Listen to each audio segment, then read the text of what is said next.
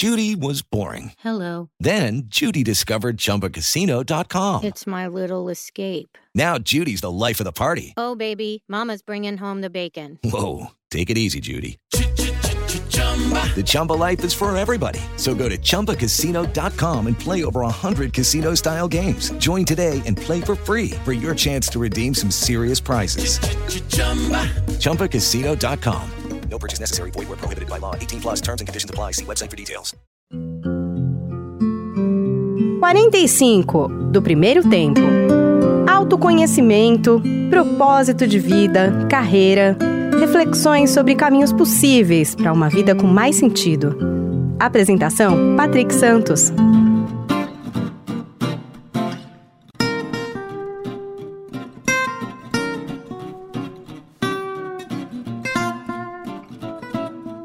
Olá, seja bem-vindo, seja bem-vinda ao podcast quarenta e cinco do Primeiro Tempo. Sou o Patrick Santos. Toda semana eu trago aqui nesse espaço, né, uma conversa, um papo muito legal com pessoas que estão sempre se reinventando, né, pessoas que têm histórias legais para compartilhar conosco nessa busca permanente pelo autoconhecimento.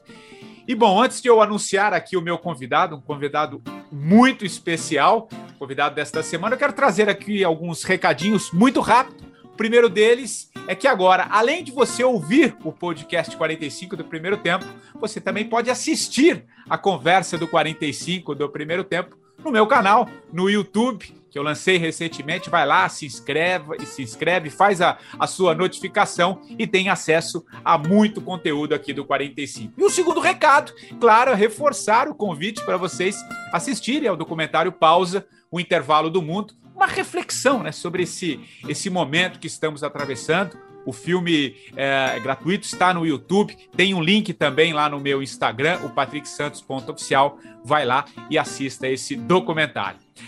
Bom, vamos agora ao que interessa, e hoje eu não tenho dúvida que o papo será de muito aprendizado.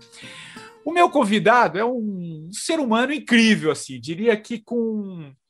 com S maiúsculo, como vi certa vez numa entrevista que ele deu. Todos nós somos. É, todos nós somos de alguma maneira, mas o que eu acho muito legal nesse meu convidado é que ele pratica a medicina, e a medicina na sua essência, na sua força divina, digamos assim. Aliás, esse meu convidado, já vou apresentar aqui, quem está assistindo já está vendo, esse meu convidado costuma dizer que não há separação entre corpo, mente e espírito, e que a grande verdade, a verdadeira força nossa, né, o ser humano, de fato, está no coração, está aí a força que nos habita. Eu estou falando do médico cirurgião Bruno Traucinski, médico que já há um bom tempo atua em Blumenau, uh, atendendo, né, os seus pacientes já há muito tempo, e é muito legal essa, essa conversa que eu, que eu vou ter com ele. Bruno, não sei nem como começar, cara, que primeiro te agradecendo, como eu disse, tem muito ensinamento nessa conversa, valeu por atender aqui o nosso, nosso chamado, cara. Olha, vou dizer uma coisa para ti, se é para agradecer, eu agradeço mais ainda, que a oportunidade de te conhecer é como se eu te conhecesse já de muito tempo, é uma coisa direta, assim, do coração, sabe, e, e fico realmente em um estado de agradecimento pelo fato de poder me convidar, porque eu sinto que existe uma necessidade muito grande no momento que a gente está vivendo. Talvez a, a minha possibilidade de ajudar como médico é como se eu tivesse que reivindicar um atributo de sabedoria, o meu direito como médico, para suprir essa necessidade do momento. Que legal. Então, antes de qualquer coisa, eu vou colocar uma intenção, que a gente começa sempre pela intenção. E a, e a que a gente possa, a nossa conversa aqui, dois irmãos, possa ser realmente útil, porque as pessoas têm verdadeira necessidade, com N maiúsculo. Eu não falo na necessidade do, dos desejos, das coisas do mundo, eu falo na necessidade do coração, que a gente falasse, com N maiúsculo, a essência. Inclusive, tem um mestre que fala, aumenta a tua necessidade para que tu possas realizar essa grandeza que tem dentro de ti. É o Rumi que fala isso. É. Como um instrumento do indivíduo poder chegar a conhecer realmente o que ele é, essa ânsia sagrada, que desde que a gente nasce, e ela brota dentro de nós. Perfeito. Então, eu acho que a minha função é realmente poder ajudar as pessoas, porque elas me procuram aqui com um monte de níveis de necessidade. Às vezes eu tenho que operar, às vezes eu tenho que uh, conversar com a pessoa, tirar ela da dúvida, do medo, ajudar ela a sair da dúvida, do medo, da tensão. É. E, da, às vezes, mais longe ainda da competitividade que existe nesse mundo, perfeito, da inveja tá? que ela é. crê que os outros têm o que ela não tem, é. e da depressão, que é um estado que falta entusiasmo. É. O entusiasmo é o contrário de depressão. Entusiasmo, theos em grego, quer dizer Deus. Quer dizer, na verdade, o indivíduo tem aquilo dentro e não se dá conta. É. Daí a energia, o universo tira a energia dele porque ele está no caminho errado. Se ele é. continuar naquele caminho, ele dá com a cara no muro, entendeu? É. Então, deprime. Não.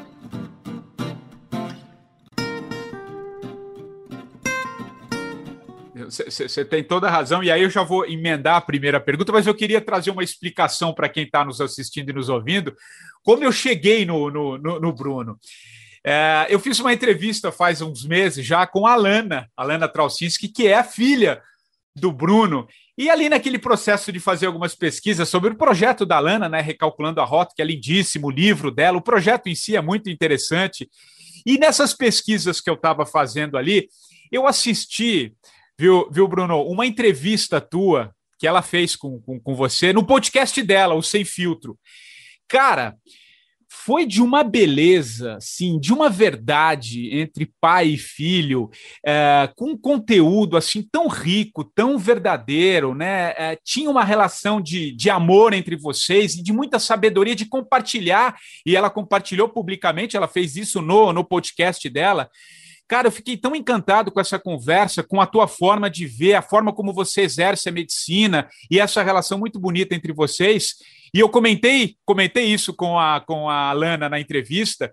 E agora, semana passada, rapaz, me veio um negócio assim, que eu estou refazendo o meu, meu projeto, estou agora gravando aqui de casa, me veio uma, um, um insight assim, procure o Bruno, acho que vai dar uma bela entrevista a partir daquilo que você... que você fez, aí eu comecei a pesquisar sobre você um pouco mais, é, e aí eu fiquei encantado, cara, porque eu acho que a gente tem, a gente está vivendo um momento, Bruno, e aí eu já vou passar a bola para você, que eu quero muito mais é te ouvir, a gente está vivendo um momento de muita, de muita mudança, né, cara, um momento quase que disruptivo, para usar uma palavra da moda, né, enfim, tantas coisas que a gente está vivendo em função da, da pandemia. E tem aí, a partir da sua última colocação, eu já quero emendar a primeira pergunta, mas na verdade a gente está aqui, além de tudo, numa conversa, que você fala que a gente está tão imerso, achei fantástico isso, que a gente está tão imerso na cultura da escassez que a gente confunde um pouco com a realidade. Né? É, eu acho que de alguma maneira tem um pouco isso que você está dizendo.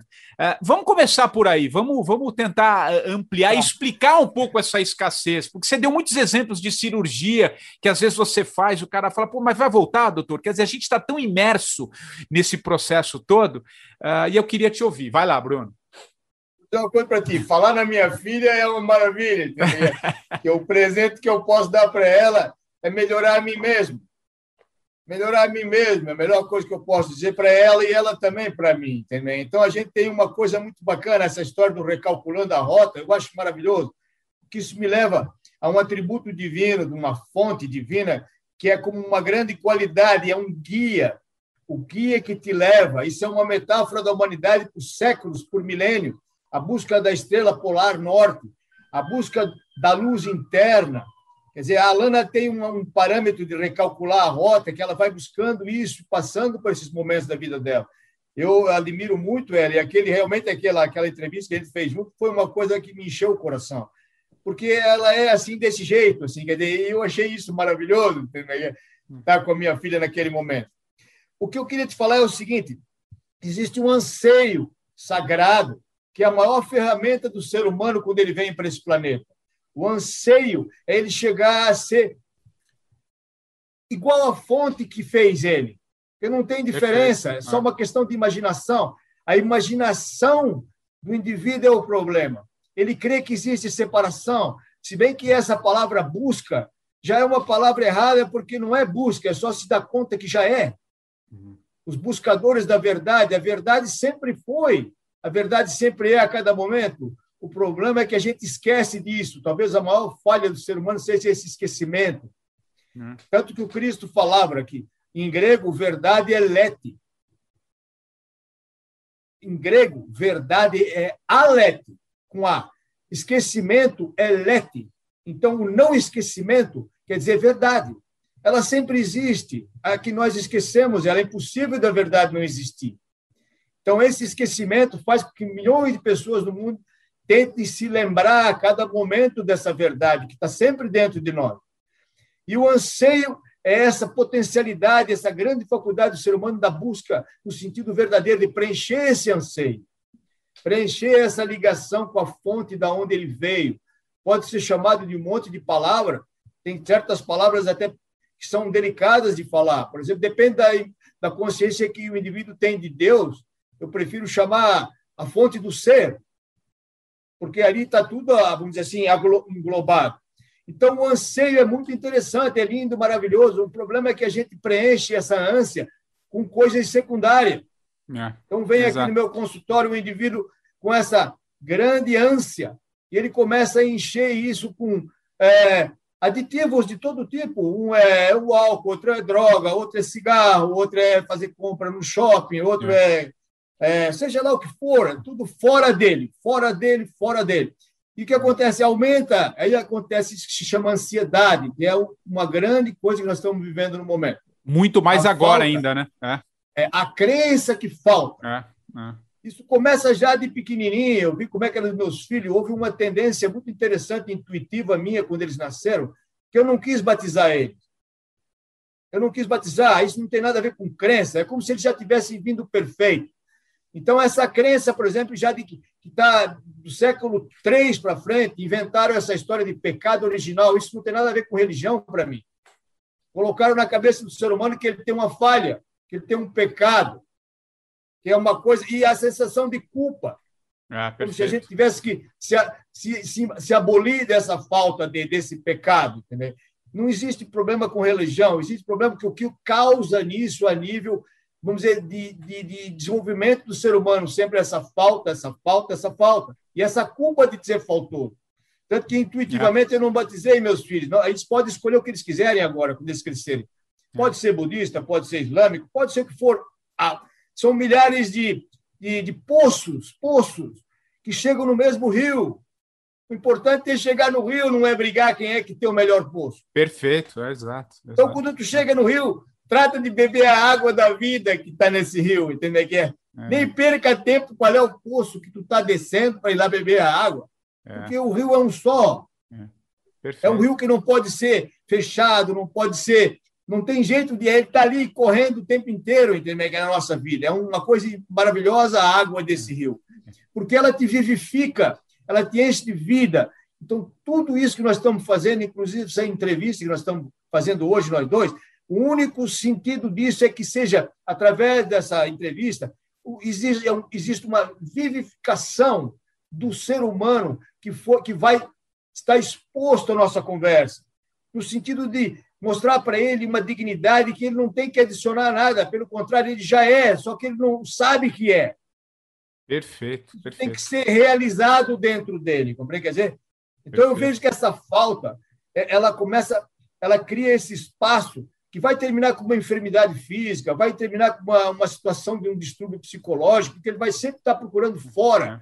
fora é, a gente está sempre fora da gente, né? A gente está sempre... Eu, eu, eu, eu escrevi um texto esses dias, Bruno, falando exatamente... Antes mesmo da gente pôr o pé no chão, a hora que a gente acorda, às vezes o pensamento, a gente já vem com o pensamento do que eu tenho que fazer, o que eu não fiz. A gente já tá, acorda devendo, né? A gente acorda devendo e não se dá conta do que nós temos de fato, né? Aquela coisa de acordar primeiro, abrir uma janela, respirar, se sentir vivo, né? Mas a gente já acorda na escassez, eu não tenho isso, às vezes você já vai dormir, você nem pôs o pé no chão, você já está falando da falta e não do que você tem, que é um pouco isso, esse exemplo do que, do que a gente já é, tem como um todo, né? E acho uma que crença. Nesse, uma, cre, uma é crença, uma eu acho que é isso, Bruno. A é, potencialidade está é, toda no indivíduo, dentro é só da questão gente. De revelar.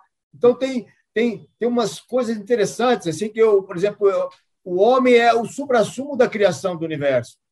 Na realidade, um homem, o ser humano é um tesouro escondido que tem dentro dele, com milhares de joias. Isso tem que ser revelado, esse tesouro escondido. Então, tem uma hadith, é uma forma que Deus falou, eu sou um tesouro escondido, eu criei o homem para revelar esse tesouro, essa joia que são essas joias, são joias de poder, joias de beleza, são atributos divinos que têm potencial dentro de nós para nós termos respostas hábeis às situações, aos eventos. Os eventos são secundários, os eventos são no fazer, são fora. O ser é dentro. Para isso, nós temos que ter respostas hábeis para os eventos. Então, por exemplo, no, eu vejo muitas situações da vida que as pessoas culpam os eventos, como é o estresse, ah, não sei o quê. Ah, ah. Os eventos têm que ser respostas hábeis, não é que responsabilidade, porque responsabilidade é uma palavra que te dá carga. Eu me lembro de pequeno, seja responsável, já tremia. Perfeito, desde pequeno, né? Exato, né? É, claro, é, é. Porque é uma coisa que tu tá estão botando uma imposição. Resposta hábil é uma coisa totalmente relaxada. Então, para um evento, o que, que vai ter? Eu vou ter que ter paciência para um evento, eu vou ter que ter sabedoria para um outro evento, eu vou ter é. que ter poder verdadeiro para outro evento, eu vou ter que ter amor para outro evento, eu vou ter que ter perdão para outro evento, eu vou ter que ser carinhoso para outro evento, compreende? Está tudo dentro da, do ser humano, como respostas hábeis em potencial, isso tem que ser revelado. revelado. Então, a necessidade evoca esse potencial dentro de ti. Nós somos co-criadores com uma fonte divina. Através de nós, a criação acontece. Compreende? Porque nós somos o suprassumo da evolução do universo. Então, acontecem os eventos, nós temos que ter as respostas hábeis. Essa crise, essa situação que está acontecendo, é. justamente é uma, é, uma, é uma perda dessa possibilidade, no sentido que o indivíduo ele culpa sempre fora e não vê que está cheio por dentro. É só uma questão de, de, vamos dizer assim, realizar essas potencialidades que tem dentro do nosso coração, lá onde é que está o tesouro, é. os atributos, a semelhança com a fonte, entendeu? Que criou a gente. Perfeito. Atributos de beleza, de grandeza, é impressionante. Assim, a beleza, que são esses atributos, as qualidades que estão dentro de nós como ser humano em potencial. Em potencial. Aliás, eu vi uma... uma tá, tá até na fra, tá num, num, num trecho do documentário, que é uma, uma fala da, da filósofa Lúcia Helena Galvão, da Nova Acrópole, que eu acho muito bonito, que ela fala que o vírus, né, a gente está falando um pouco do vírus, desse momento, o vírus é algo que entra dentro do corpo humano e destrói de alguma maneira, né? E nós, como seres humanos, dentro do corpo da sociedade, será que a nossa atitude é tão diferente do que um vírus, de alguma maneira? Eu, eu achei acho... uma, uma relação muito, muito... Porque eu a gente... Acho, inter... porque eu que acho a gente... bacana, eu, eu, eu, às vezes, quando eu tive o prazer de ver a beleza que foi a aula que ela deu sobre a Caverna de Platão. Ah, o mito do, da Caverna de Platão. Não, é lindíssimo. Na, na porque... realidade, aquilo ali é um, é um contexto é. que a humanidade está vivendo agora, entendeu? Vendo sombras, preenchendo a necessidade verdadeira com sombras.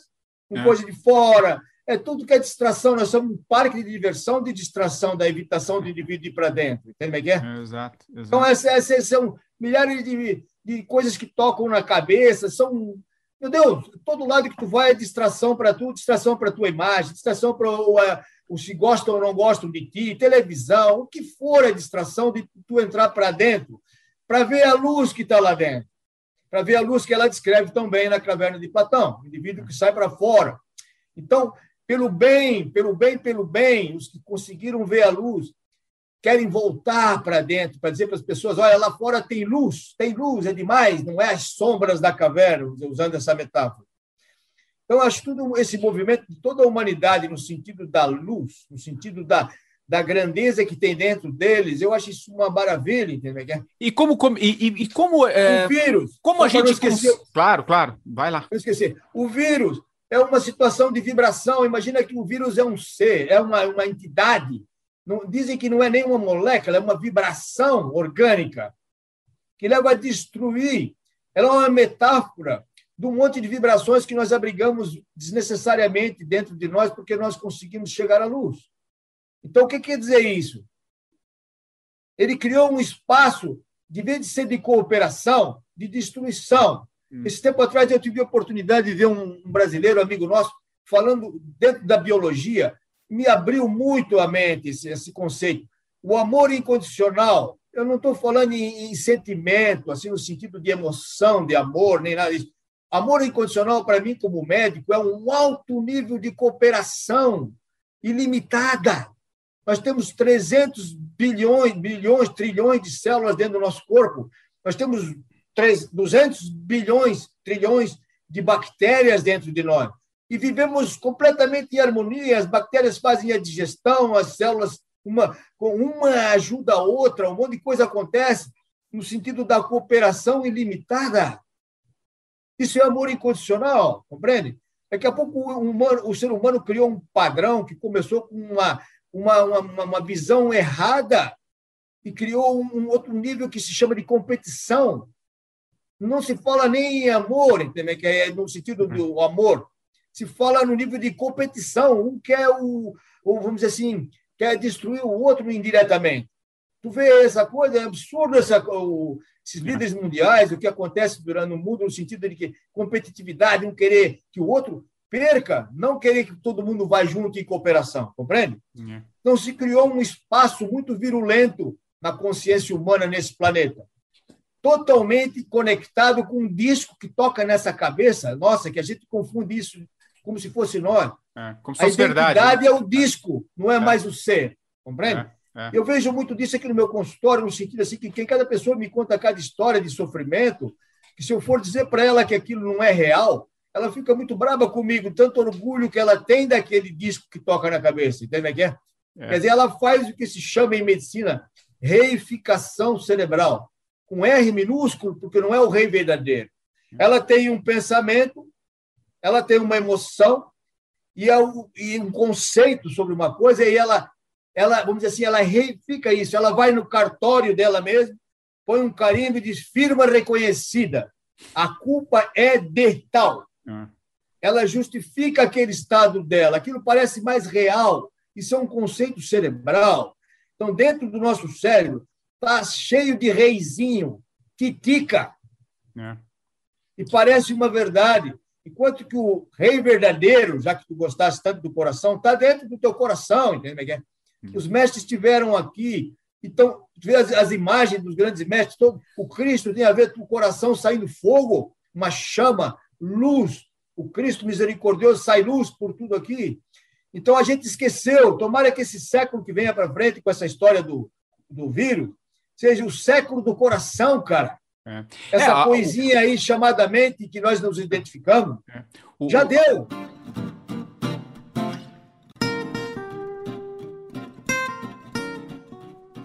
É, sem dúvida. E você acha que esse, que, que, que esse vírus pode, pode, eu digo a vírus, esse momento que a gente está vivendo pode ser um, um processo de mudança? Isso é uma pergunta. E eu queria também emendar, Bruno, é, quem está nos ouvindo, eu acho que é, muita gente tem essa vontade, às vezes tem a consciência de que quer mudar, mas é algo lá dentro que amarra, que é um pouco essa, essa coisa que você, esse exemplo que eu gostei que está ali dentro, parece que aciona e vai lá e te carimba o tempo inteiro, né? E a gente vai identificando com isso e fugimos dessa essência que é, como você bem disse, o coração. Qual o caminho, Bruno? O que, que você pode falar? Assim, por onde Olha, a gente pode eu, começar? Eu vou, o caminho que eu, que eu vejo, porque tem um conto muito interessante que tem mais de mil anos também, chama-se é. o Conto do Príncipe Zati. Até tem esse conto aí, eu vou te mandar depois, assim, quero, porque quero, é detalhadamente quero. interessante. No, no sufismo iraniano, milhares de situações pelo mundo da Ásia, tem esse conto, o Príncipe Zati. Zati quer dizer essência. Então, o Príncipe Zati vivia no país onde todos eram reis. Zati quer dizer essência. Ele foi mandado para um lugar, seja lá para o nosso país aqui, para resgatar, a missão dele era resgatar uma pérola preciosa que estava, de um lado, numa gruta, dentro de uma caverna, numa gruta, guardada por uma serpente, uhum. e levada de volta ao país dos reis. Ele veio aqui para esse mundo, isso que eu acho interessante. Antes dele sair do país da luz, do país dos reis, ele recebeu um manto. O que quer dizer um manto? Que ele respeitava, que é uma coisa que simboliza a natureza perfeita de nós, que nós somos perfeitos como natureza. E, e foi mandado para cá. E aí chegou aqui a roupa, o ar que ele respirava nesse planeta, as pessoas que estavam aqui nesse planeta, o ar, a comida que ele comia nesse planeta, não era comida pela boca, era comida por todos os lados, entendeu? Ela fez ele esquecer da missão dele. Uhum. Ele começou a dormir aqui, que é essas coisas que tu está falando, entendeu? O cara começou a dormir, dormir, dormir, pensando que isso era uma realidade, tinha distração para todo lado, televisão, o que fosse, celular, era... Meu Deus, era impressionante o grau de distração. Ele esqueceu da missão. Aí foi mandado para ele, através de mensagens, situações, olha, vamos lá, a tua missão é essa, tu esqueceu, tu esqueceu, tu esqueceu. Talvez a gente tenha recebido essas mensagens em algum momento da nossa vida, tu recebesse, quando tu fizesse aquela pausa que tu botasse no teu documentário, e peraí, o que, que eu estou fazendo aqui, sabe como é? É, tu parou o teu fazer. Essa pausa, ela tem milhares de níveis, ela é usada por séculos, por pessoas de sabedoria, como a pausa do coração, onde o indivíduo para, qual é o meu dever comigo é. mesmo, qual é o dever que eu tenho com essa situação que eu estou vivendo nesse planeta, qual é o meu amor que, que eu tenho comigo mesmo, qual é o amor que eu tenho que resolver no sentido de qual é a minha missão aqui, é uma pausa do coração. É. É.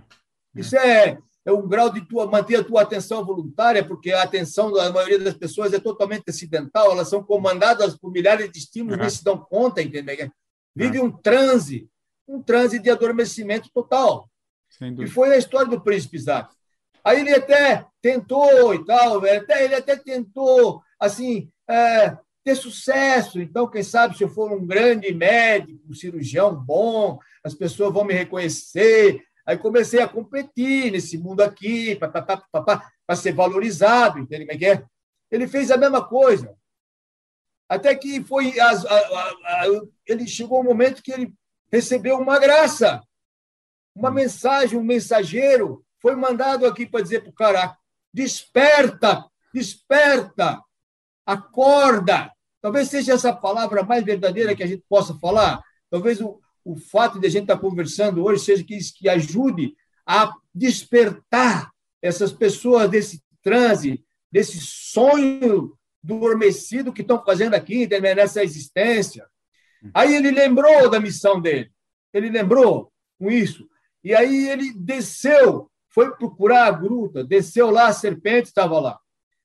E através de som, através de estímulos, seja lá o que for que a gente tenha trabalhado com a gente, meditação, oração, conexão, conexão. Ele foi encantando a serpente e ela dormiu. Ele não matou a serpente, porque a serpente é, no final, a metáfora é ele mesmo. É esse ego dele, entende bem, que, é, que faz esse dano todo, entende bem, que é uma serpente que tem lá dentro, no sentido que ela é tua também. Então, não é uma questão de destruir nada, é uma questão de botar ela para dormir. E daí ele foi lá, depois que ela adormeceu, através de meditação, de oração, de conhecimento, ela foi dormindo, ela saiu daquela, daquela, daquela, vamos dizer assim, daquela tirania do falso ser, que a maioria das pessoas está vivendo isso, entende como é que é? É. E ele pegou a pérola além do preço, chama-se pérola além do preço, porque não dá para comprar, está lá naquela gruta, o indivíduo tem que ir lá buscar ela, entendeu? Tem um livro dessa grossura que fala só, o título do livro é isso, The Pearl Beyond Price, a é, pérola, pérola além, além do, do, preço. do preço. Aliás, eu, dentro disso que você está falando, Bruno, eu acho muito interessante e, e, e ocorre um pouco isso de alguma maneira. Uma coisa que eu acho muito interessante, que você como médico, né, é, você tem uma relação tão humana com seus pacientes e tudo que você fala, acho que está claro para quem está nos ouvindo aqui a, a tua relação com a existência, com a vida de uma maneira geral, porque de alguma maneira você desconstrói também esse um, um certo mito que existe, né? Essa força tão, tão acima dos outros que é o, mé, a, a, o médico, que às vezes tem, tem um pouco aquele orgulho intelectual em muita gente, não estou falando só do médico, mas o médico carrega ah, um pouco é um isso. É, esse, esse, esse orgulho, orgulho intelectual, intelectual que eu acho que esse é um dos grandes males, assim, e que tá, tem um pouco a ver com esse ego que você está falando, né? E, e é muito interessante na tua fala, porque você desconstrói um pouco isso a partir do que você é mesmo, como tanto que na abertura eu falei assim, alguém que, que exerce a medicina, né? Eu acho que é exercer esse papel tão bonito e, e desconstruir. Você acha que esse... Como é que você vê essa questão do, do, do orgulho? Como é que a gente foge um pouco disso? Olha, e, e se você acha que a gente antes, vai mudar antes, de alguma maneira. Vai antes, lá. Antes de eu ser médico, como fazer, como função, é. eu sou um ser humano. E eu me dei conta que eu tenho que... Não é que eu tenho que... Eu, no começo eu tinha que acreditar que eu era um ser humano, O Ru é a essência da essência da essência. A sílaba Ru, ela simboliza isso. Existem milhares de caligrafias nessa direção. Tem um cúfico com desenhos octogonais que quer dizer Ru. Ru é a essência da essência da essência. Isso é o que eu sou. Eu estou tentando descobrir cada vez mais isso. Mas agora eu tenho descoberto e agora começou uma fase da minha vida que eu estou começando realmente a acreditar nisso. Entende como é que é? Ô, ô Bruno, porque qual que é a tua idade hoje, só para quem está nos ouvindo? Você está com... setenta. E está buscando, né? Estou na sobremesa, caramba. Então, tanta gente me falou tanta coisa. Eu tive a graça de encontrar tantas criaturas maravilhosas no planeta que me falaram coisas maravilhosas que agora chegou a hora de dizer, pô, então, peraí. Não é questão só de falar. É uma questão de realmente acreditar, entende bem que é? É uma coisa impressionante. Então, como, como fazer? Eu sou médico. Eu trabalho como médico. Então, eu tenho o direito como médico e a obrigação de me conectar com a fonte da sabedoria para servir a necessidade de pessoa. Quando eles vêm me procurar aqui, eles têm uma necessidade verdadeira. Eu sou, através de mim, essa fonte de sabedoria tem que passar para mim poder ajudar essa necessidade verdadeira.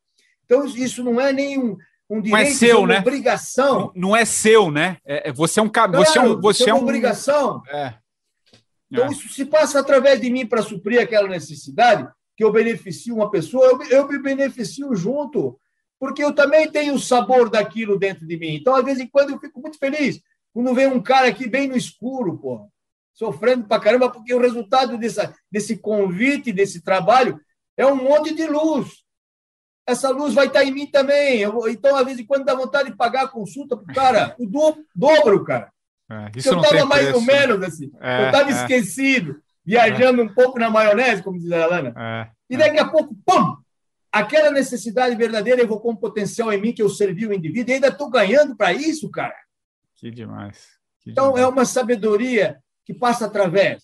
O problema do ser humano é quando ele acha que a sabedoria é dele. Entende? Aí é uma bestialidade. E vejo isso aí dentro da medicina um monte. Os caras até se vestem de branco, é o que se chama de touro branco, é o último inimigo do Cristo, quando ele foi tentado lá no deserto, que disseram que ele ficou lá quarenta dias, e o nome dele era Jesus. Ele ficou quarenta dias no deserto, mas não diz o que ele foi fazer lá, que foi tentado pelo demônio, mas não sabe o que ele foi fazer lá. Esse é um dos trabalhos mais lindos, porque ele era um ser humano chamado Jesus. Depois desse... Esse trabalho no deserto, com as bestas de Horeb, chama isso. Ele trabalhou o leão da ira, a serpente do medo, o macho cabrio, o cara que mata as crianças, que estupra as criancinhas e joga no mato depois. Ou essa barbaridade, toda essa energia primal sexual que faz absurdos, entendeu? Que, é, que a gente vê todo dia. É uma bestialidade do cérebro do indivíduo, é duro de trabalhar isso, porque não adianta punição e castigo para isso. É muito pouco. O indivíduo é uma vítima dessa bestialidade que está dentro dele. São bestas, chama-se bestas de Horeb. O último inimigo do Cristo já estava dentro do círculo da consciência com ele já, onde ele ficou quarenta dias orando e jejuando, aberto, orando, ah, para receber essa faculdade, vamos dizer assim, do universo, essa, essa grande contato com a fonte. O último inimigo dele, trinta dias depois de oração, era o touro branco, é simbolizado por um touro branco que chama-se orgulho intelectual. Uhum. É o indivíduo que confunde o que se acontece na mente dele com ele. É perfeito. E se tu diz para um camarada desse que está sofrendo, que, que não é assim, ele fica bravo contigo, ele fica bravo, ele avança em ti, ele tem tanto orgulho daquela coisa que roda dentro dele, que se tu disser para ele que aquilo é uma ilusão, uma falsidade, uhum. ele, ele avança em ti, cara. Ele acredita naquilo. Eu tenho o meu... Eu tenho o meu um passado de fazendeiro, eu sei como é que lida com um touro branco dentro da mangueira. Tu tem que ser mais que ele. Tá com um pau na cabeça dele, entende como é que é?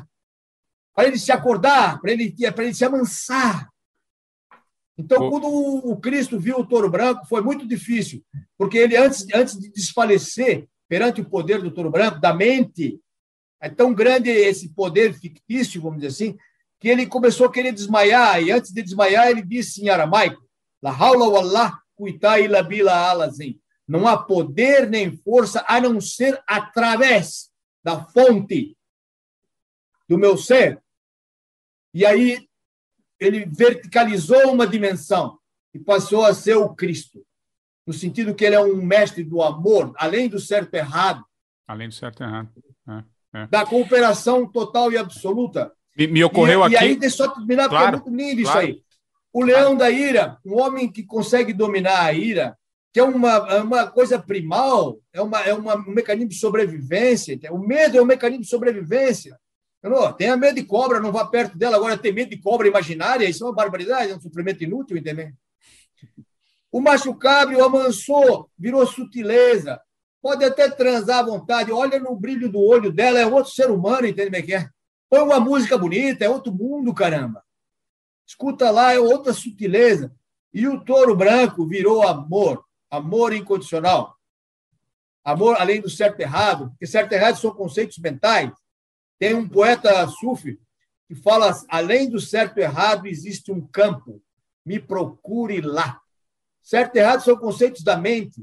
Existe outra coisa que é transcende isso, que é o trabalho da consciência crística. Aí as bestas de Horebe foram andando atrás dele. O leão da ira foi andando atrás dele, a serpente do medo atrás dele, o macho cabrio atrás dele, o touro branco atrás dele. Ele verticalizou uma dimensão horizontal. Então, esse é o trabalho que todo mundo tem que fazer igual. Por isso que ele diz que vocês podem ser iguais ou melhores, ou seja lá o que for, ele diz isso. Ou ele diz, eu, eu e a fonte somos um. É uma consciência e é um título. É um título que tu consegue, tu pode, com a graça de Deus, tu pode ser um dia ser chamado Cristo. Sim. Porque não é uma pessoa, todos nós, não é, é, exato. Não todos, é o Jesus nós, histórico, é. é o Jesus como consciência, entende como é que é? É, Jesus, que está dentro de todos nós, né? Aliás, você tá falou de cada um de nós essa consciência. Você falou de touro branco. Se me perguntasse eu... alguma coisa, eu fui por esse lado. Talvez eu tenha respondido alguma coisa. De Não, verdade. Sem dúvida. Tanto que me ocorreu aqui, você falou do touro branco. Que o que eu imagino que tem de touro branco, por exemplo, no, no, no meio. Eu, eu, eu, eu na minha carreira trabalhei muito tempo com política, né, o, o, o Bruno. E eu fiquei imaginando o que tem de touro branco, por exemplo, lá no Supremo Tribunal Federal, com aquelas togas. Meu Deus, tirasse da minha boca. Aqui tá... Me perdoe falar assim, mas ali tem alguns caras que só faltam o chifre, cara. Nossa até senhora. A, São até tantas... a voz é de touro. É, é a, a, a, a formulação, é... né? É, a formulação, né? Não que a, não que a instituição não precise dentro de uma não. organização, mas assim, a, a, as pessoas são tão identificadas com esse saber que eu não sei... A, a... onde está o humano de algum deles ali, né? Porque tem horas que a gente precisa... Né? É, às vezes eu fico muito frustrado. Quem é o cara, né? Quem é aquele que está ah, atrás daquela toga? Frustrado. Né? Eu é. fico frustrado como médico olhando isso, porque esses caras, eles são pagos para ser sábios, para conduzir nós, entende como é que é? é? E eles se atrelam a, uma, a um livro, caramba. É. A lá qualquer coisa, qualquer coisa escrita e manipulam aquilo de uma maneira... E fazem dano para as pessoas, para a sociedade, para todo mundo, entendeu? Que é, faz uma confusão do tamanho do mundo para soltar o maior criminoso, é uma barbaridade um troço desse, entendeu? Que é, é, é frustrante. E esses caras estão perdidos, eles estão na bestialidade, não conseguiram dar esse salto de a poder através da fonte, compreende? É. E quando eles estiverem assim, nós estamos pagando preço como nação, como é. criaturas que estão vivendo um determinado espaço que chama-se país. É. Então, o meu voto agora, abrindo um parênteses na nossa conversa, meu Deus, que a, que, que a gente possa ter a graça de um dia ser conduzido por um indivíduo que tenha poder verdadeiro, entendeu? É. Que possa realmente ajudar as pessoas.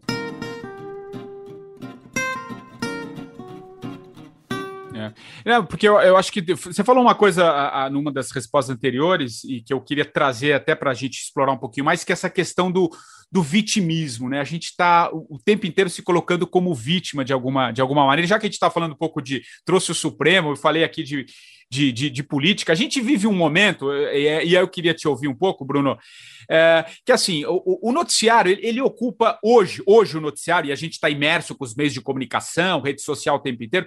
O que, que é o noticiário hoje? É o vírus, mas é no sentido da dor, de tantas mortes, morreram tantos por dia, é não sei o quê, a catástrofe, tudo aquilo, que é, não estou ignorando, existe de fato, isso é uma coisa. Uh, e, e no campo da política, agora a gente está assim, já é uma antecipação da eleição de dois mil e vinte e dois para dois mil e vinte e um. né? Já está, porque agora com a soltura, com a, com a possibilidade do Lula ser candidato, então eu não quero politizar, não quero entrar na política pela política, só quero não, que você entenda, a vivência do dia a só, dia, tá é, certo. Só quero que você entenda a minha colocação. E, e então a, o noticiário está dominado, política e vírus, é o tempo, não há nada fora disso, e as pessoas, né? A gente está imerso na comunicação o tempo inteiro, você recebe isso. E as pessoas então passam a achar que tudo agora é Brasília, né? Tudo é Brasília, não, porque o governo, por causa disso, porque a culpa é do Lula, a culpa é do Bolsonaro, a culpa é do Dória, a culpa é do fulano, do ciclano e tal. A gente está sempre terceirizando, né? E aí eu até gravei um vídeo esses dias, porque tem uma placa aqui do lado da minha casa, uma placa de proibido, conversão proibida, que ela possibilita, se você fizer a conversão proibida, acessar uma rua muito mais fácil do que você ter que dar a volta, né? Você tem que dar uma volta maior, você perde mais tempo. Perde não, você ganha, mas enfim. O que que todo mundo faz? Faz a conversão errada. noventa por cento faz a conversão errada. E aí eu fiquei exercendo um pouco esse pensamento de que, poxa, essas pessoas que estão fazendo a conversão errada são as mesmas que talvez estão abrindo aqui a janela e gritando que a culpa é do fulano, do ciclano, que tem um pouco de nós, tem um pouco de nós em cada um dos Bolsonaros e do Lula e de todos esses da vida, porque a gente está sempre... É isso que eu queria entrar na pergunta. Terceirizando, a gente está sempre jogando para o outro e nunca olhamos para nós. E eu acho que essa é uma oportunidade da gente olhar para nós, porque é quando a gente começa Olha. a vociferar, e você falou uma coisa muito bonita que diz aqui, que quanto mais velho você vai ficando, mais você vai eliminando o certo e o errado, né? Eu acho que isso... Eu vou dizer uma coisa para ti, além de, além de ficar mais velho agora, é. eu tenho doze netos, cara. Nossa, doze. Então tem... É. Um mais lindo que o outro. Agora vem um aí direto da fonte, tal de Nuno. Meu Deus, é a pureza, é a beleza, é o brilho da eternidade no olho dele. Aquela coisa que vem de uma fonte direta, dá vontade de pedir para ele me abençoar, compreende?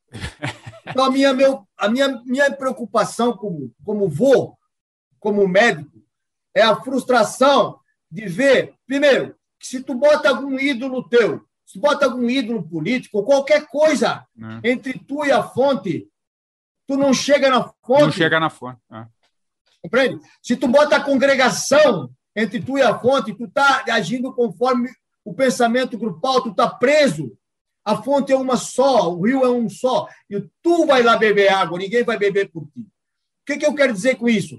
Não idolatra, não existe. Que, meu Deus do céu, como é que eu vou pensar em, em presidente da República? A primeira coisa que eu exigiria de um indivíduo que pode reger uma nação, como avô, preocupado com o futuro dos meus netos, porque eu tenho desejo de bem por eles, de verdade, entende como é que é? Claro. É, que esse indivíduo tivesse o primeiro passo, integridade, que ele caminhasse no caminho da verdade, porque esse é o limite, isso aí é o, é o, é o que acontece, que é o, vamos dizer assim, é, o, é, o, é, o, é a faixa que te tira do mecanismo de sobrevivência. Eu vejo com meus pacientes aqui, os caras vêm com medo, com raiva, com dúvida, ou senão ele vem orgulhoso de uma história. Eu vi por a, a política é impressionante, é, é raiva, é medo, é forcinha, com F minúsculo, porque não tem poder verdadeiro. Ah. Aí o indivíduo tem um monte de história rolando ali, daqui a pouco ele entra em orgulho intelectual, caramba. Quer dizer, ele nem tá, ele nem tá ainda no nível de verdade, integridade. Eu só queria que fosse alguém que fosse verdadeiro, porque situações vão acontecer iguais. A gente nem, nem gosta de dar o um nome de problema para a situação, porque se disser que é um problema, passa a ser um problema. Perfeito. Ah. Vai aparecer um monte de situações nesse país que vão ter que ser resolvidas, mas essas situações têm que partir da consciência de um indivíduo que tem, pelo menos, integridade. Perfeito. Então, o que quer dizer isso? A integridade, eu vejo com meus doentes aqui no consultório, quando eles chegam na, na verdade, o primeiro passo que eles falam para mim, sabe qual é? Doutor, como é que nós vamos fazer isso? Entra a coragem, o camarada começa a agir pelo coração, entendeu? Hum. E o segundo passo, que é o mais incrível de todos e mais lindo, eles entram em boa vontade. Então, como é que nós vamos fazer? Quando é que nós vamos resolver isso aí? Vamos lá, então, vamos lá. Que é a história do Cristo, quando ele falava bem-aventurados os homens de boa vontade, entendeu? Então, aí o indivíduo está num outro patamar de consciência, o sistema imunitário é construtivo, a coisa dá certo, a visão é outra, ele entra no que se chama de criação, ele tem energia psíquica suficiente para ter criatividade mental, para saber como é que ele vai curar. Agora, se o indivíduo está para baixo de verdade, ele está em mecanismo de sobrevivência. Ele está em mecanismo de sobrevivência, ele está fugindo de urso imaginário. Polícia Federal, urso imaginário, compreende? Quer dizer? Sim. Sempre com aquele medo da Polícia Federal. Aí, para compensar isso, o cara toma um vinho de último tipo. Oh, estou tomando um vinho de cinco mil reais. Porque é aquela falta de, isso não vai, o vinho não vai suprir essa, né? é. essa integridade, compreende? Então, é. o que eu tenho visto de verdade é um bando de guri pequeno e com, com engolindo anzol que um joga para o outro, anzol de raiva, um monte de anzolzinho, vai lá, o cara pum, pega aquele anzol e ah, reage. Com esses caras tinham que conhecer as, a, o círculo das bestas de Horebe do Cristo, caramba, para eles serem homens de verdade, entende como é que é? Então, a criançada... E pior que tem alguns que são maquiavélicos, são demoníacos, entendem bem que é messiânico, que exploram, que nem os gnomos da caverna, na metáfora da caverna de Platão, exploram as sombras, põem sombras melhores, iludem mais esses brasileiros, me perdoa falar com essa ênfase, mas pô, eu estou torcendo para esses meus, meus netos, eu tenho que ter uma espada na mão, caramba, eu não posso, uma espada do discernimento, discernimento. Não uma espada de violência, compreende? Quer dizer, é, então é. Me dê, eu, eu rezo para que apareça um brasileiro com integridade verdadeira, porque ele vai ter criatividade junto também, porque ele não está com medo. O medo inibe a criatividade. O medo é sempre, ele imagina um inimigo imaginário em algum lugar, ou do partido oposto, ou sei lá eu quem, ou do Supremo, ou qualquer coisa dessa, entendeu? Isso é uma barbaridade. É. Mas como é pra... esses homens vão acordar? E para chegarmos... Como é que esses homens vão despertar? E para chegarmos nessa pessoa, que em tese é alguém que, que tenha que comandar, é uma mudança de consciência de uma sociedade, né? Eu que trabalhei, como eu te disse, com política durante muito tempo, hoje eu não consigo mais na política pela política, porque a questão, o pano de fundo, a questão é que nem a doença. Eu tenho certeza que quando alguém chega no teu, no teu consultório, ali existe uma causa em si, mas você sabe que lá atrás isso foi gerado dentro de outras coisas, tal. No campo da política é a mesma coisa, né? A gente não vai chegar no, nessa figura que possa empunhar essa espada no sentido de, de, de pensar em algo íntegro, discernimento e integridade, se a gente, como sociedade, não mudarmos, porque aí sim nós vamos chegar nessa pessoa, porque a gente vai mudando a consciência. A grande mudança ah. política também é a consciência, né? Que é não a política é pela política. De cada um. É o trabalho de cada um. E é um então, é esse é a grande... Si mesmo. Melhor melhorar a si mesmo. O que tu pode fazer para um outro ser humano, para uma sociedade, é, é melhorar a ti mesmo. É isso. Exa- exatamente. Perfeito. É exatamente essa, essa, essa, é isso que melhorar eu vejo. Melhorar a ti mesmo para te ver, largar esse, essa, essa prisão desse sono. Exato. Que tu condicionado sono. com ah. a tua emoção, com o teu pensamento, e justificando, e a mesma coisa igual, e procurando fora. É. Tem um conto muito lindo de, de, um, de um sábio, que eu tive a oportunidade de ver até uma estátua dele em Bukhara, quando eu estive lá no Uzbequistão. Que um camarada é um, é, um, é um sábio idiota, que não tem nada de idiota. Ele usa muito humor. Eu até tenho que aprender mais com esse sábio para não ficar, é. às vezes, tão forte. Assim, o, o, humor é, o humor é tudo. O humor é, é. importante para a vida aí, também, né? É. Tá na, na estátua de Bukhara tem o Nasrudin, é o nome dele. Tem livros é. sobre o Nasrudin, porque ele é sábio, que, que ele é tão sábio, mas ele é humor, um, um grande humorista. É. Então, ele tem um livro dele montado num burro, na estátua, assim. Uma estátua com ele montado numa mula ao contrário, segurando o rabo da mula. Aí chega um indivíduo e diz para ele, Nasrudin, tu está montado o burro ao contrário? Ah, ele olha assim, aí ele fala para o cara que perguntou, mas é, sou eu que está ao contrário ou é o burro que está ao contrário? Porra, muito bom. Muito... perguntar, caramba, esse troço aí, caramba. Muito bom, muito bom. Essa é boa. Esse mesmo cara estava um dia embaixo de um poste de luz, Nasrudin, agachado no chão, assim, procurando alguma coisa, e procurava, e procurava, e procurava, debaixo de um poste de luz. É. Aí chegou um indivíduo e perguntou para ele, Nasrudin, o que estás fazendo aqui? Ah, eu estou aqui procurando uma chave.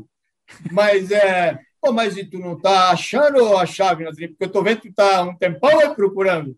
Não, não, o negócio é o seguinte, a chave mesmo eu perdi lá dentro de casa, mas eu estou procurando aqui porque tem mais luz.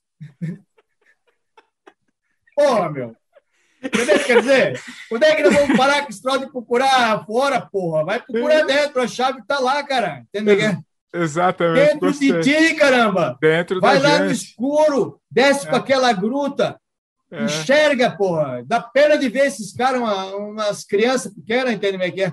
Sem então, dúvida. Se, por exemplo, tem um cara interessado, tu tem que ler um livro que chama assim Poder versus Força, no sujeito chamado Hawkins, onde ele descreve a, a calibragem que acontece no planeta inteiro com essa situação do nível de consciência muito baixo planetário, compreende?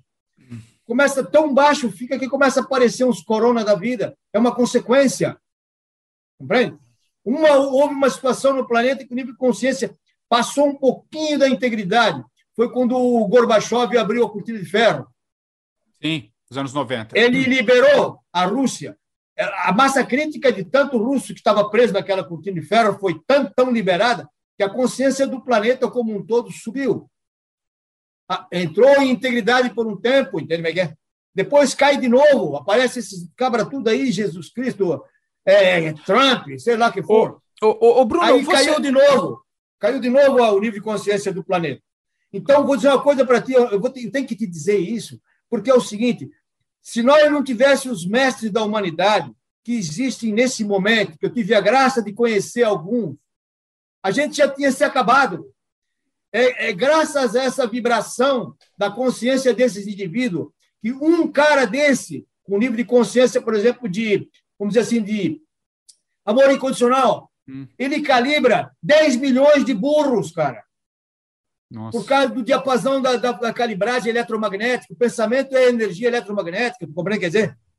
Então, ele tem, um, ele tem um nível tão grande de, de, de, de consciência que ele calibra dez milhões de burros. Se nós não tivéssemos esses caras no planeta, no momento, eu conheço alguns, pela graça, tive necessidade de... A, a vida me deu essa graça de poder estar em contato com esse tipo de pessoa. Você sempre foi um buscador, esses né, caras... Bruno? Você sempre, foi um, você sempre foi um... Quando que você mudou um pouquinho, a, mudou a sua chave? Você começou a, a, a trazer isso mais forte dentro do que você fazia, Olha, dentro de uma área médica. Quando que você virou a tua chavinha e falou, não, é por aqui? Tá. Não eu que você não tivesse eu era, eu, era, eu era um guri esperto, daí eu me formei em medicina com vinte e dois anos, fui pescar submarino lá em Camboriú, um ano, e daí pescando submarino, papapá, daqui a pouco fui fazer, passei naquele teste para ir para os Estados Unidos, fiz residência de cirurgia na América do Norte, hum. pela necessidade de aprender mais, entendeu? Cinco anos passei lá. Aí voltei para Blumenau e eu vi que o indivíduo, eu não era uma operação, eu estava operando um ser humano, não era um estômago. Aí eu comecei a procurar um movimento de holística no mundo, mas a necessidade foi pessoal, eu me meti num monte de problema emocional, estava sofrendo que nem um cão, caramba, com trinta e poucos anos. Teve situações da minha vida que me deu vontade de entrar com o carro na frente de um Scania, compreende? Aí eu vi que eu precisava e tive a graça de alguém me dizer, olha, vai estar um indivíduo lá em tal lugar, assim, assado, e eu fui lá ver esse indivíduo. E eu estava, assim, sentado numa grama, olhando, vendo do que ele estava falando. E aí ele viu que eu estava necessitado. Era um homem novo, procurando liberdade daquele meu sofrimento que eu vejo nas pessoas. Entendeu? Aquilo é um sofrimento que eu enxergo porque eu passei por aquilo. Aí, quando ele me viu daquele jeito, ele acabou o que tinha que falar e ele me disse, come here, com o dedo assim. E eu fui. Aí ele, sit down. Ele perguntou, o que está acontecendo? Entendeu? Eu falo, eu sou um cara que tem uma coisa muito ruim. Eu fico muito brabo. Porque a raiva vinha pelas coisas que eu estava passando, entendeu? Ah. Eu estou sofrendo com essa raiva, eu fico três dias doente, cara. Meu corpo muda, é horrível. E, e eu, eu vou encurtar a história para ter. Aí ele virou para mim e falou assim, é, é um uso inadequado da energia. Olha, não tem certo e errado, cara. É um uso inadequado da energia. energia. Tu tá acelerando um carro em ponto morto e queimando o motor inteiro, entendeu? Perfeito. Amanhã tu me procura, que eu vou te dar uma palavra que vai te ajudar quando acontecer isso. Tá, falou mais algumas coisas, tivemos uma conversa que eu nunca vou esquecer, no entardecer maravilhoso, assim, tá dentro da minha memória profunda isso aí. Ah, aí no outro dia, no outro dia eu fui encontrar esse cara. Ele tava vindo assim por um jardim, com um monte de rosas ao redor, parecia um filme Cinemascope, Technicolor, sei lá o que estava acontecendo naquele momento.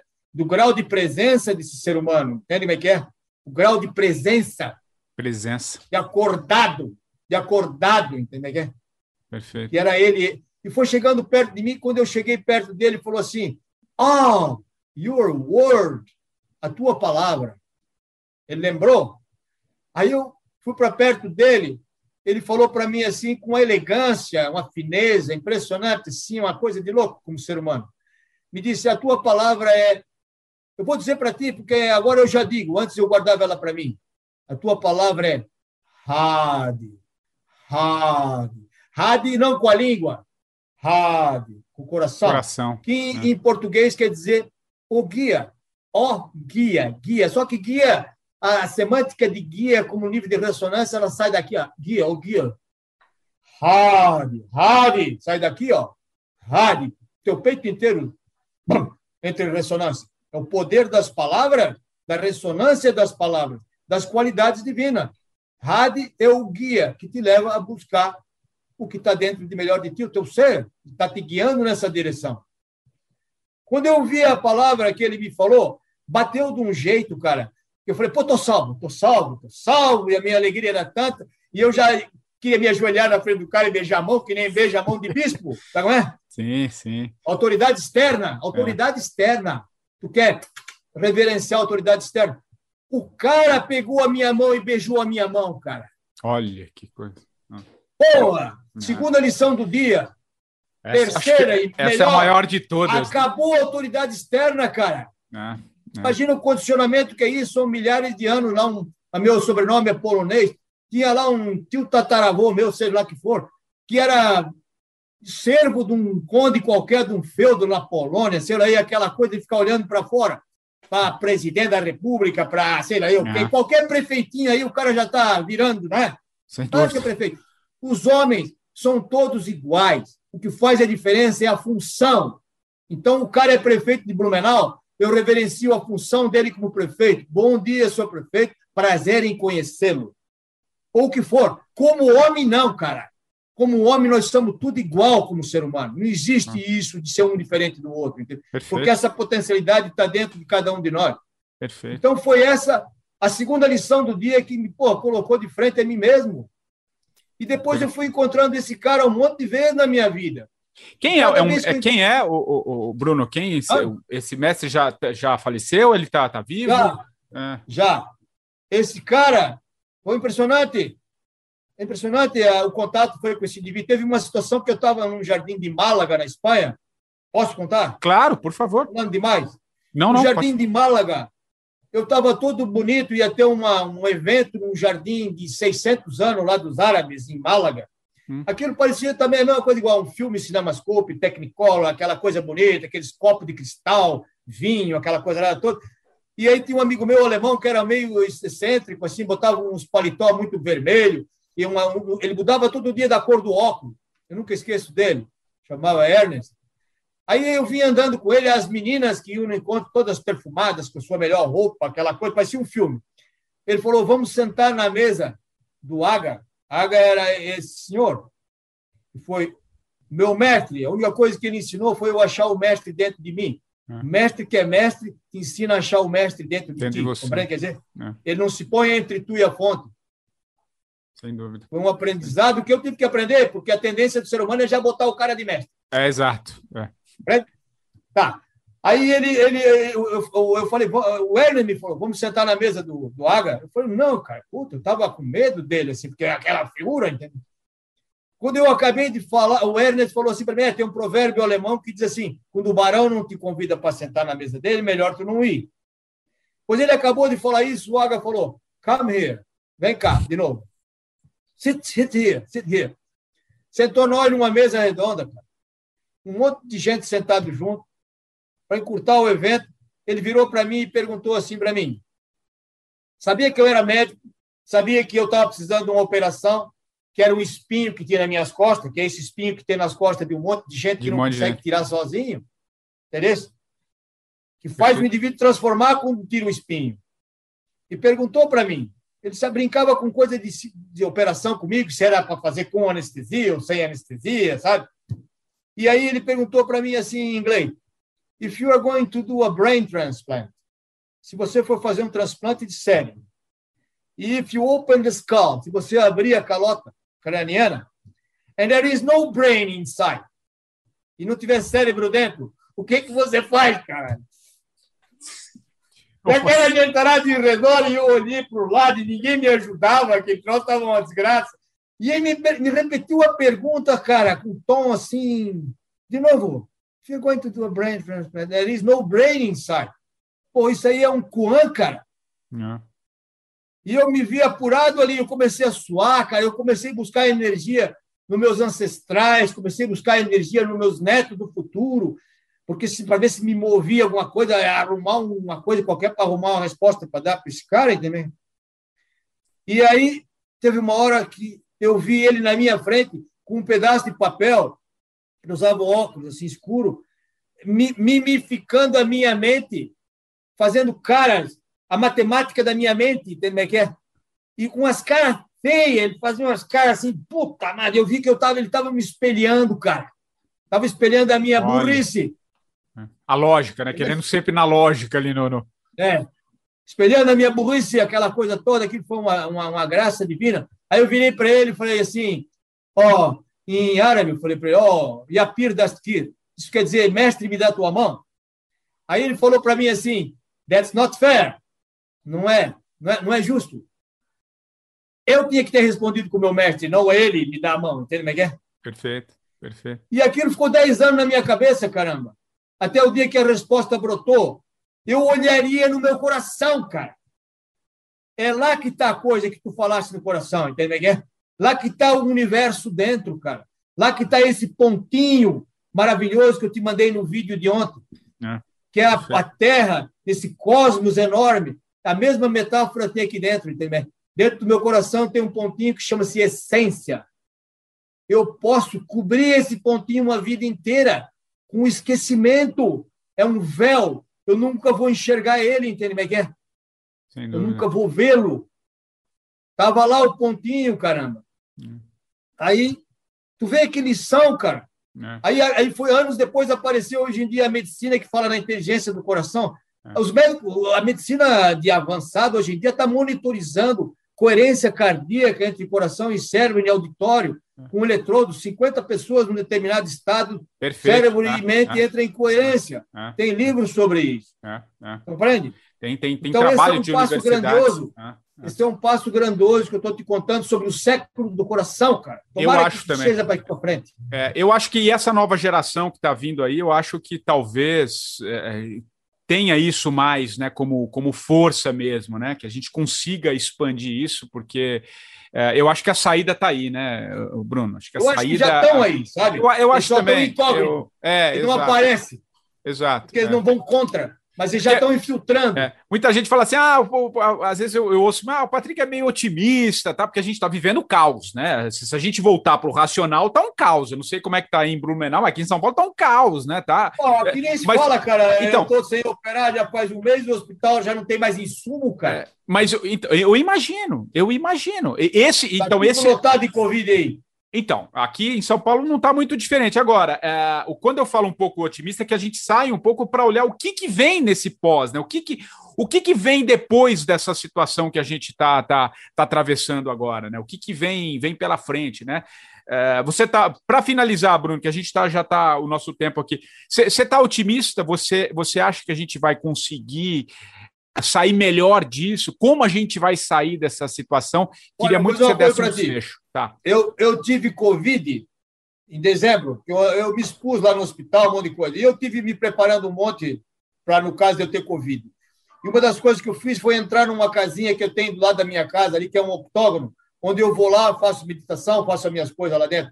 Todas as vezes que eu entrei dentro daquela casinha, eu nunca deixei de ter uma resposta. Estou te contando.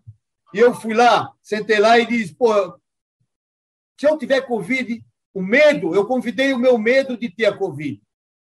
Eu entrei dentro do meu peito e vi que aqui estava travado de medo, a área cardíaca não podia ser receptiva a nada, não podia ser receptiva à luz, à sabedoria, porque estava tampado, esses latifas aqui, essas, essas áreas do coração, tampado de medo, de expectativa catastrófica, de um monte de coisa, hum. e eu nem tinha tido Covid ainda. Olha. Então eu vi que isso era uma ressonância de todo mundo ao meu redor.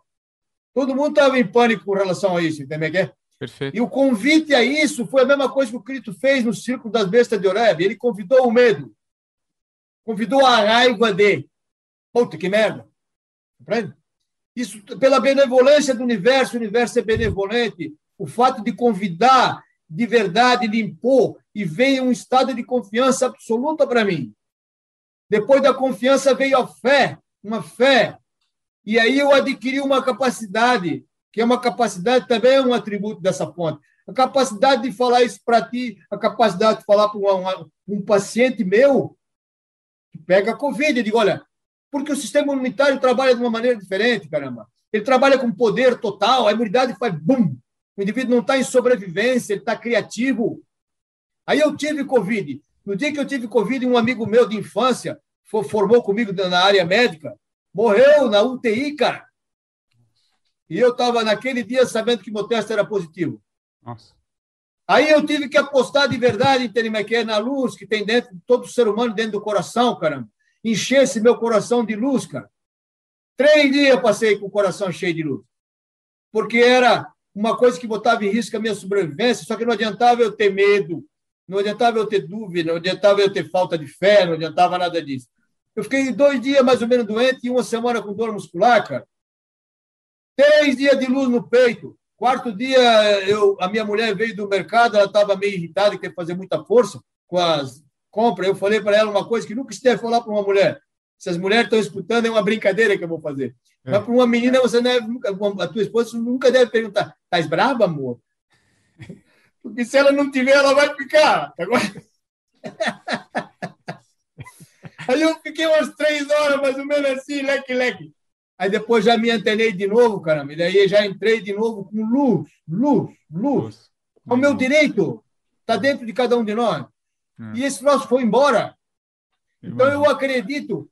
que esse troço, que essa coisa, eu lamento que tenha que ser assim. Deus queira que a gente tenha aprendido essa lição já de uma vez, entende? Para que menos pessoas possam pagar o preço disso, sofrer, sofrimento humano, que a gente consiga elevar nossa vibração a um monte, em níveis que esse convite não vai conseguir se alimentar mais dessas coisas ruins, entende? Que é de mecanismo de sobrevivência, pânico, catastrofia. E a gente transcenda tudo isso com respostas hábeis. É. Eu fico muito bravo quando eles põem na luta contra o Covid. A luta já é o problema. A solução tem que ser inteligente acima da batalha. É. Compreende? Não, claro. É uma claro. solução de essência, de grandeza. Hum. Acima da batalha, é bom senso, é optar por um milagre de dentro de ti mesmo e de dentro de um país inteiro. O, o, nossa, tem toda a razão. O, o Bruno, a gente, pô, é, é, o papo contigo é tão, tão legal que a gente já está mais de uma hora aqui conversando. Eu aprendo tanto e, e eu estou bebendo da sua fonte já faz uns, uns dias aí, desde que eu lhe fiz o convite. Mas, infelizmente, a gente talvez volte para uma outra ocasião, porque eu acho que tem muito ensinamento, tem muita, tem, tem, tem muita verdade. Eu acho que tem muita integridade, usando uma palavra que a gente... Uh, passou aí durante essa entrevista, no, no que você fala, na, na sua forma de agir, como você se relaciona com o mundo, com a sua família, com os seus pacientes. Então isso é, é riquíssimo e quero muito bater outros papos com você e quem sabe pessoalmente conhecê-lo. É, o, o, o Bruno, agora é uma marca aqui do, do programa, do quarenta e cinco do Primeiro Tempo, que o, convid, que é, que o convidado da, da semana indique É, um livro, você já falou de alguns aqui no papo, ah, mas eu não sei se é esse. A música, a música, a música. É, um livro e uma música, são duas indicações, um ah, livro e uma daquele, música. Depois daquele sufoco, é. que não tinha cérebro dentro do transplante, Cê, ah, eu falei, é, tá, é, lá eu, em fui Málaga. Indica, eu fui indicado para cantar para um auditório de duzentas pessoas na hora ali, aquela é. música que é maravilhosa, que chama Amazing Grace.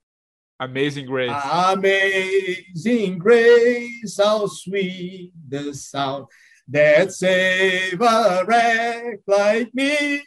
I once was lost, but now I'm found. Was blind, but now I see. Só que eu eu estava tão embabacado que eu cantei o contrário. Graça maravilhosa. É que, uh, how sweet, como é doce o teu som, né?